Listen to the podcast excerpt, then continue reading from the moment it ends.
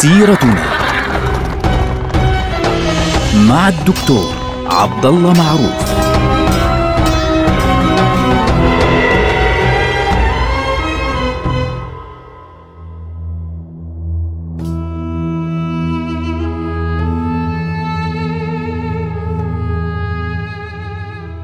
السلام عليكم ورحمة الله وبركاته. سيرتنا سيرة هذه الأمة العظيمة ونحن الآن في عهد الدولة العثمانية. نحن الآن نبدأ مع عهد السلطان مصطفى الثالث. طبعا مصطفى الثالث هو ابن السلطان أحمد الثالث يعني هو ثالث سلطان اسمه مصطفى ووالده كان ثالث سلطان اسمه أحمد. مصطفى الثالث استلم الحكم بعد وفاة السلطان عثمان الثالث عثمان الثالث يدوب حكم ثلاث سنوات يعني فقط ثم بعد ذلك استلم الحكم السلطان مصطفى الثالث كان حكمه امتد ثمانية عشر عاما بين عام 1170 حتى 1188 للهجرة ومن عام 1757 حتى عام 1774 للميلاد.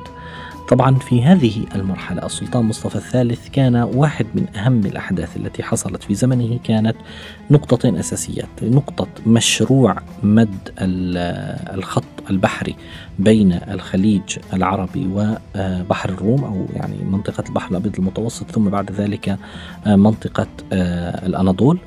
وهناك أيضا نقطة مهمة جدا وهي روسيا. يعني التحرك في روسيا إضافة لحدث في مصر في زمن السلطان مصطفى الثالث. طبعا أول ما استلم السلطان مصطفى الثالث ثبت الصدر الأعظم راغب باشا الوزير وكان رجلا مهما يعني كان شخصية مهمة جدا وكان رجلا مصلحا. يعني السلطان أعطاه كل يعني دعم يحتاجه فبالتالي تحرك هذا الوزير ليصلح شؤون البلاد. يعني رتب أمور المستشفيات رتب أمور الأوقاف آه، وواجه آه، بعض الأمراض التي كانت تنتشر هنا وهناك خاصة الأوبئة التي انتشرت في ذلك الوقت. طبعا نحن نتكلم عن أواسط أو الثلث الأخير تقريبا من القرن الثامن عشر وهي مرحلة كانت صعبة جدا فيما يتعلق بالأوبئة. آه، في ذلك الوقت وقد أنشأ أيضا آه، راغب باشا أنشأ مكتبة مهمة جدا. وعندنا نقطة مهمة جدا هي فكرته الأولى لربط نهر دجلة فعليا بمضيق البوسفور. تخيل أنه يربط نهر دجلة بمضيق البوسفور كانت فكرته أنه يعني يحفر مجموعة من القنوات يربطها ببعض الأنهار الطبيعية الموجودة وبالتالي يمتد خط من المياه ما بين نهر دجلة حتى منطقة البوسفور. هذه أو هذا الخط يعني كان سيستغل فيه خطوط الماء الموجودة بالفعل. والسبب كان في هذا الموضوع كانت محاولة تسهيل نقل الغلال ما بين أرجاء الدولة. يعني الغلال الطعام الخضروات المزروعات التي تحتاج إلى نقل طويل فعليا كان يريد أن يستفيد من الماء في تسهيل نقله بشكل سريع جدا ما بين مناطق الخليج العربي حتى هذه العاصمة حتى الأستانة. طبعا تعرف إيش يعني إنه تربط فعليا نهر دجلة بمضيق البوسفور؟ يعني أنك ستفتح خط بحري يستطيع أن يربطك مباشرة من القسطنطينية مرورا بالشام يعني الأناضول ثم الشام ثم بعد ذلك في العراق حتى منطقة الخليج العربي ومنها باتجاه المحيط الهندي. يعني تخيل الربط الكبير جدا بدلا من أن تنزل من الأستانة من من إسطنبول باتجاه الجنوب لأنه الآن إذا بدك تطلع يعني قناة السويس في ذلك الوقت لم تكن موجودة. فبالتالي إذا كنت بدك تتحرك باتجاه المحيط الهندي من ذلك الوقت من من إسطنبول بحريا بدك تضطر إنك تنزل من إسطنبول عن طريق مضيق البوسفور إلى آه، بحر مرمر ثم إلى مضيق الدردنيل إلى بحر إيجا أو إيجا ثم بعد ذلك إلى البحر الأبيض المتوسط وبعدين بدك تلف حوالين إفريقيا كاملة من عند رأس الرجاء الصالح ثم بعد ذلك تنزل إلى المحيط الهندي. تخيل هذه المسافة البعيدة جدا. وحتى لما يعني لو كانت قناة السويس مفتوحة بدك تنزل من قناة السويس إلى البحر الأحمر ثم بعد ذلك إلى بحر العرب. فبالتالي كان يفترض أنه هذا يمكن أن يعني يختصر المسافة بشكل كبير جدا ما بين نهر دجلة من ناحية وبين الأستانة من ناحية أخرى. لاحظتوا هذه الفكرة المذهلة اللي كانت موجودة فعليا. طبعا الوزير راغب باشا حاول أن يطبق هذه الفكرة العظيمة ولكنه توفي قبل أن يكمل ذلك. كانت وفاته في عام 1176 يعني بعد ست سنوات من بداية حكم السلطان مصطفى الثالث طبعا للهجرة والموافق ذلك طبعا 1762 للميلاد. لكن هذا المشروع لم ينفذ يعني هذه الفكرة عمرها يعني الآن يعني مئات السنين كانت موجودة وتبين لنا فعليا كيف كانت الدولة العثمانية تدار وتفكر في مشروعات ثورية يمكنها أن تقلب الدنيا كلها. ونحن لا ننسى طبعا أنه في مشروعات سنتكلم عن بعضها عندما نتحدث عن السلطان عبد الحميد الثاني مثلا. إن شاء الله عز وجل في حلقات قادمة مثل خط سكة حديد الحجاز الذي لا زلنا نعيش يعني في آثاره إلى اليوم ونستفيد من آثاره حتى اليوم. الذي يهمنا هنا أنه بعد وفاة الوزير آه، راغب باشا آه، قامت الحرب بين الدولة العثمانية وروسيا. من ناحية أخرى سبب هذه الحرب كان مرة أخرى بولونيا لأنه في آه، الزمن الماضي في زمن السلطان محمود الأول ثارت الحرب بسبب مملكة بولونيا وتوقفت أيضا في مملكة بولونيا. هذه المرة قامت مرة أخرى الحرب بسبب مملكة بولونيا لأنه ملك بولونيا في ذلك الوقت أوغسطس الثالث توفي. فكاترينا الثانية إمبراطورة روسيا حاولت أن تعين ملكا على بولونيا من ناحيتها هي وتستعمل نفوذا في هذه المنطقة. وبالتالي الدولة العثمانية رأت أن هذا الأمر تعدي على الأراضي إلى التي يعني تخص الدولة العثمانية وأن هذه السياسة فعليا ستجعل روسيا تتقدم في منطقة بولونيا.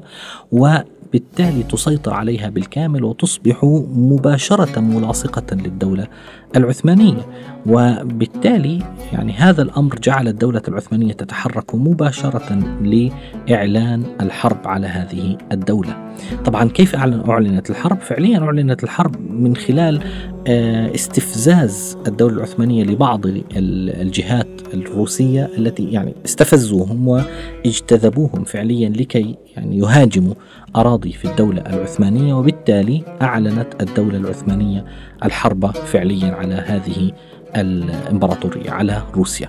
طبعا ميدان الحرب الأساسي كان دائما بين روسيا والدولة العثمانية. في ذلك الوقت كانت منطقة القرم بالدرجة الأولى، طبعا شبه جزيرة القرم هي منطقة مهمة جدا موجودة على البحر الأسود وهي العلم حتى اليوم على فكرة شبه جزيرة القرم يعني بتطلع بالأخبار نسمع أخبارها كثير.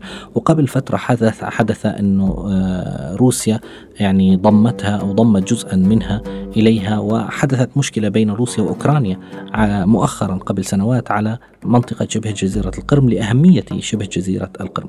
فالدولة العثمانية مباشرة أعلنت الحرب على روسيا بدأت بإغارته فعليا آه، على آه، مناطق آه، الدولة الروسية في ذلك الوقت. وبالتالي الوزير الجديد اللي هو نيشانجي محمد أمين باشا الصدر الأعظم تحرك بالجيوش في اتجاه روسيا. وبالتالي اصطدم بالروس. في البداية لم يستطع أن يهزم الروس هزم أمام الروس. هذا الصدر الأعظم. فالسلطان مباشرة أمر بقتله. في عام 1183 لاحظوا أن السلطان السلاطين العثمانيين عندهم هذه المسألة كانت مهمة جدا أنه أي واحد من القادة الكبار إذا فشل كانوا يأمرون في العادة بقتله أو عزله أو إبعاده مباشرة. لماذا؟ حتى يعني تظهر الجدية للقادة وللجند. فاستلم مباشرة رجل اسمه مالديفاني علي باشا. استلم الحكم واستلم آه، الصدر منصب الصدر الأعظم وبدأ يتحرك باتجاه الدولة الروسية مرة أخرى وكاد أن ينتصر عليهم في معركة لكن حدثت حادثة خطيرة جدا عند نهر بين أوكرانيا ومولدافيا. نهر طبعا يصب في البحر الأسود اسمه نهر دينستر هذا نهر دنيستر حدثت عنده كارثة في آه، عهد الدولة العثمانية.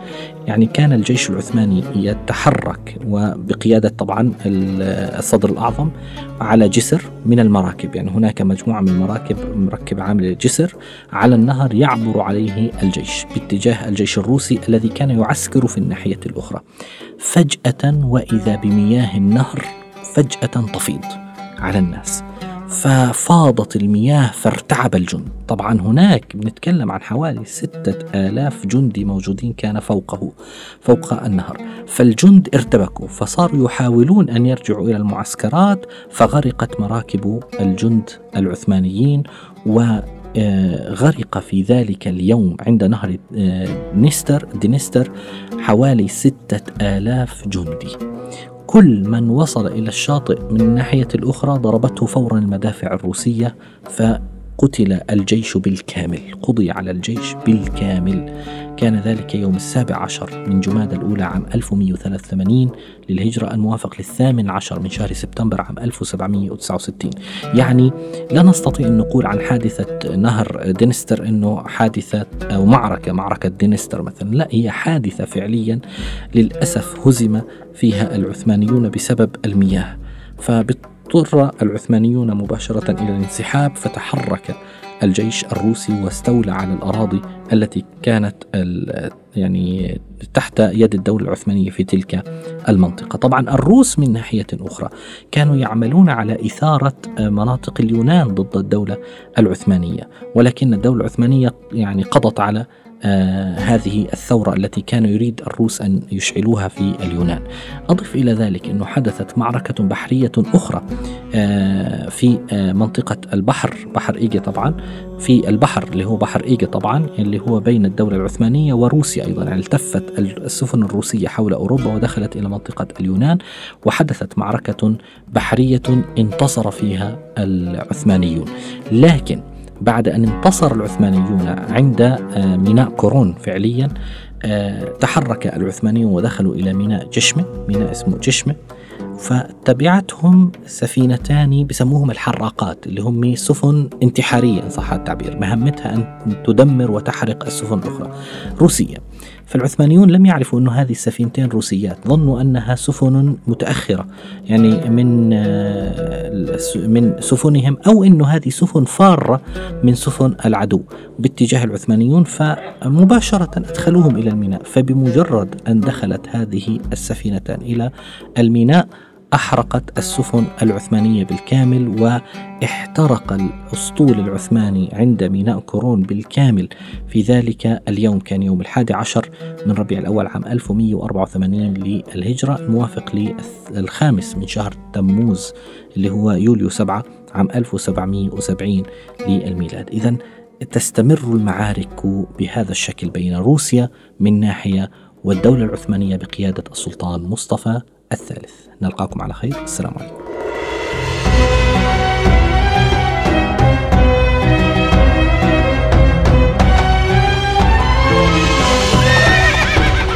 سيرتنا مع الدكتور عبد الله معروف.